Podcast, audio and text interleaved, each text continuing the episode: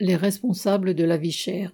L'inflation en France est officiellement de l'ordre de 6% sur un an, mais sur les produits courants alimentaires, elle est de 14%. Olivier de Schutter, rapporteur de l'ONU sur le droit à l'alimentation, a dénoncé récemment, entre guillemets, la véritable cause de la hausse des prix. Pour ce porte-parole de l'ONU, la hausse, entre guillemets, ne vient pas du fait qu'il n'y a pas assez de denrées alimentaires disponibles.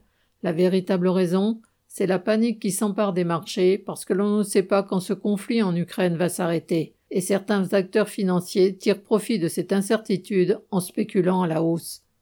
Chaque hausse des prix provoque des famines ou la malnutrition dans une partie du monde et une perte de pouvoir d'achat importante dans d'autres. Or, ces hausses sont essentiellement le fruit de ceux qui manipulent les marchés. De nombreux acteurs y participent. La crise de l'énergie est en partie provoquée par les trusts de l'énergie eux-mêmes en vue de financer leurs investissements. L'industrie agroalimentaire augmente ses prix au-delà de la hausse de ses coûts. Les quatre grands négociants de matières premières qui contrôlent l'essentiel des stocks mondiaux de céréales se servent du climat haussier pour amplifier la prétendue pénurie.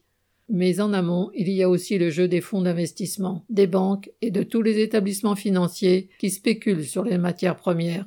Le rapporteur de l'ONU accuse en particulier quatre grandes banques américaines, entre guillemets, les grands gagnants sont des acteurs comme Goldman Sachs, Morgan Stanley, Bank of America, JP Morgan ou la City, qui ont vu leurs profits exploser en 2022, notamment grâce à ces investissements faits de façon spéculative sur les produits financiers dérivés des matières premières agricoles.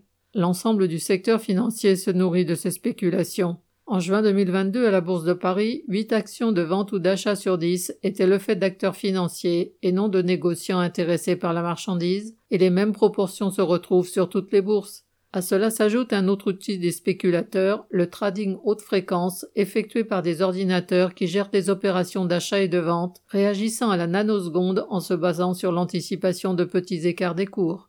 La spéculation fait partie du système capitaliste. Chaque période de crise permet de manipuler d'autant plus avantageusement pour les gros acteurs la prétendue loi du marché. Censée réguler les prix, elle en accentue la hausse.